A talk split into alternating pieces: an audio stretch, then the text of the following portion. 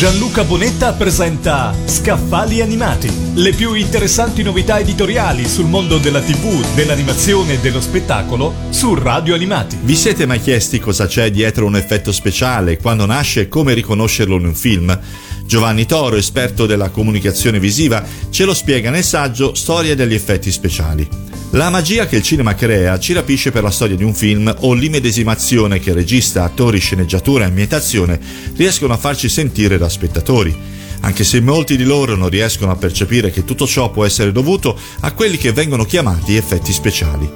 Partendo dai fratelli Lumière che a fine dell'Ottocento allestirono a Parigi il primo spettacolo cinematografico, Toro attraversa i vari decenni e i film più significativi che hanno decretato lo sviluppo della tecnica cinematografica si parte dai pionieristici King Kong, il mago di Oz del 1939, 20.000 leghe sotto i mari, Ultimatum dalla Terra e 10 comandamenti di DeMille, la donna che visse due volte di Alfred Hitchcock, per poi fare un passaggio fondamentale sui capolavori Disney pieni di effetti innovativi come Mary Poppins, Pomidottone e Manici di Scopa, Elliot il drago invisibile.